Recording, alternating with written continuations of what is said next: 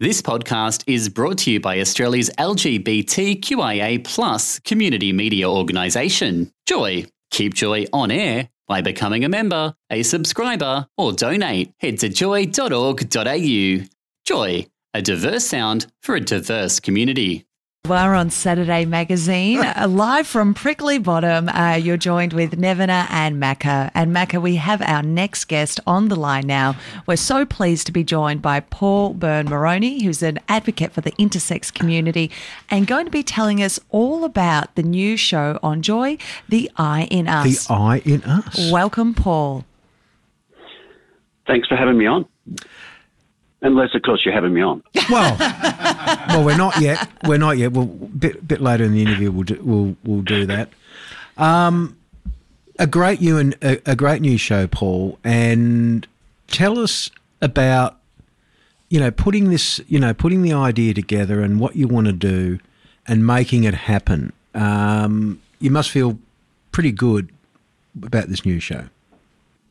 Yeah, it's it's it's pretty extraordinary. I did the radio training last year. I, it wasn't that long ago that I was peering in from the training room to both of you doing your show. yes. Des- despite that, know, he through, still through decided. the glass window. yeah, as you were thinking, gee, I wish they put that reflective um, screen on there. um, and yeah, that was less than a year ago. And I, I, have been in at Joy and been interviewed in the past uh, by other presenters when Joy was at Bourke Street, and in particular by um, Andrea Cap- Captinis, um, Yeah. who, who used to do the podcast in sections. So I wasn't unfamiliar with the studio, uh, but I was I'm certainly been unfamiliar with being a broadcaster and doing the panel and all that. But I just recognised that once Andrew's show was no longer happening, we needed a voice again. We needed a voice on Joy, and so I did the radio training and pitched the I in us, and the, we're always, or many of us, are hearing often about the I in the LGBTIQA mm. plus community or acronym, but also knowing that the Joy audience is also everyone else in the community as well. I thought the perfect name would be the I in Us, and provide opportunities for all of us to learn from each other. And we are we we only know about our own lived experience, so.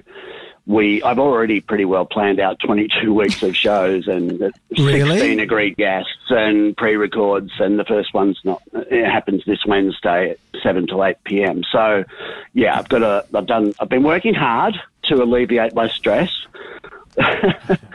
and it's very exciting. And as far as I know, it's the first time we've had a live to air intersex Yeah. show uh, anywhere in Australia, and there's only one or two others in the world that I'm aware of. and we're better than to, to be on joy. On joy, but you know, Well, we I'm just together. I'm just thinking, you know, Nevena, imagine that. Is got they've got 22 sh- they've got it all worked out. They've got it all worked out. We've got I a mean, few my things God. to learn from you, Paul. You know, so who who's the first who's who's the first guest, Paul? Can you tell us that? Well, the first, yes, us. So the first show is I've got Little Jase on. Now, Little Jase will Yeah. be, and effectively is my co-host, but Little Jase is about to commence the radio training on Saturday, February 17, I believe. So, in effect, is my first special guest on the show. And we'll simply be talking to everyone, you, the listener out there, about the show, about what you can expect. We'll be mm-hmm. inviting you to text in and email in and ask any questions. Let us know anything about the intersex community that you might like to know. And we'll, yeah, we'll we'll have an opportunity to engage, talk a little bit about ourselves, little Jason and me, play some songs, and it'll be the first hour to launch our radio career. We've just had a text from At little Joy, Jason. of course. of course. Of says, course. You and I will be great host of the you uh, the I in Us, and we're very much looking forward to it, little Jason. And so the I in Us is going to encourage intersex people to connect with each other, feature younger and older members of the community, and it's also going to be educational um, and explore health, diversity, stigma, hiding diverse bodies, fear of disclosure and relationships, as well as sexuality and intimacy. Why is it so important that we make sure that the intersex community is heard in such a way, Paul? So often we're not. so I, I was consulted by the NDIA yesterday for an hour. Uh, this Monday evening will be consulted. Our community of advocates will be consulted by Victorian government regarding um, a whole range of policy strategies within the Victorian government. Mm-hmm. But even when we're involved in these consultations, it doesn't necessarily mean that what we share is reflected in policies that that eventually get released. And so this is an opportunity for our community to share what we need to to everybody. And that's not just to ourselves. I want really want to highlight that this is a show for all of us. Yeah. It's an opportunity for everyone in the community to engage and learn about the intersex community. And we have a wonderful friend, Bloom, who, who, who has a podcast series. Um, Bloom is an intersex performer and podcaster in Melbourne.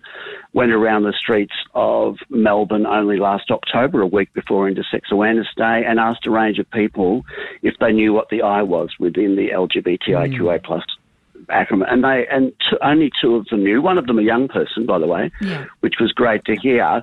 And then they were asked. It, uh, if they knew what intersex was, and majority of people still have no idea what intersex is, or they have a, a, a skewed understanding or a misguided uh, understanding because often in say inclusion training and things we're not consulted before the products are put out there and it's often just not accurate so this is it. We want to we want we want to be heard rather than other people telling talk, talking for us.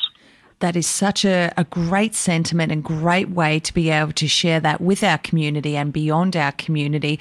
And Paul, for folks who might be listening in who want to learn more about intersex or just want to have a bit of understanding, could you provide us uh, with an explanation of who members of the intersex community are?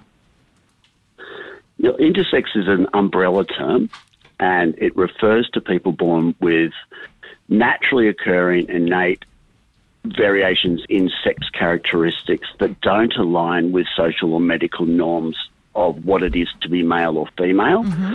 And those differences we are born with. So you can't become intersex yeah. during life if you weren't born intersex, if you know what I mean. And the variations could be bodily, hormonal, or chromosomal. Mm-hmm. So, I, for example, most people would think that a male has XY sex chromosomes and a female has XX sex chromosomes. My sex chromosomes are XXY. So either XX plus Y or XY plus X, how whichever way you want to look at it.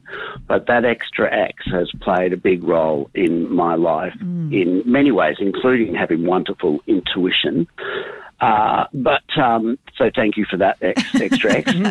I, have li- lived with you every day of my life, my ex, and I can't seem to get rid of you. But yeah, it's it's there are so many variations, and and a lot of unfortunately, uh, people with my variation and any sex chromosome are actually deselected from IVF programs and reproduct. You know, when a, a pet, when parents go in and have their embryos checked to see if they're normal or okay or whatever, then we're deselected. So, and I, you know, I have a degree. I, you know, I have all this, um, you know, intelligence and experience in work and a good life and a family, of parents, and so, and you know, obviously parents, but you know, mm. a partner. Um, and yet we're deselected. So that's one degree of almost eugenics that happens for our community. And then there are the kids born with uh, what is described as ambiguous genitalia. And they're only described as ambiguous because they're not clearly male or female, rather than seeing them as male and female diversity. And operations are still occurring in Melbourne, in Australia, around the world on these kids uh, at the choice of the doctors or the parents to say, oh, we would like our child to appear more male or appear more mm. female, and we would like to raise them as a male or a female. And there's no proof. They do it because they think there, was, there will be stigma and teasing and they won't cope.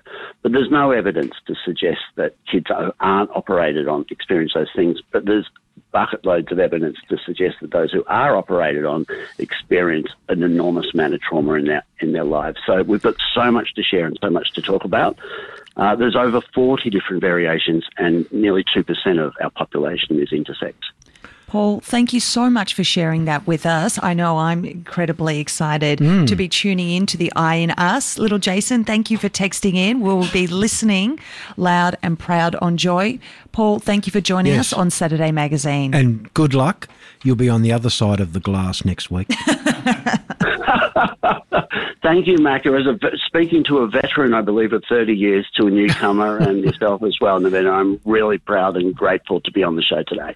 Our pleasure, our pleasure. And uh, listeners, February 7th at 7 pm, tune in. Uh, you're going to hear a brand new intersex show, The I and Us. And I think possibly one of only three shows, intersex issues, live on radio in the world.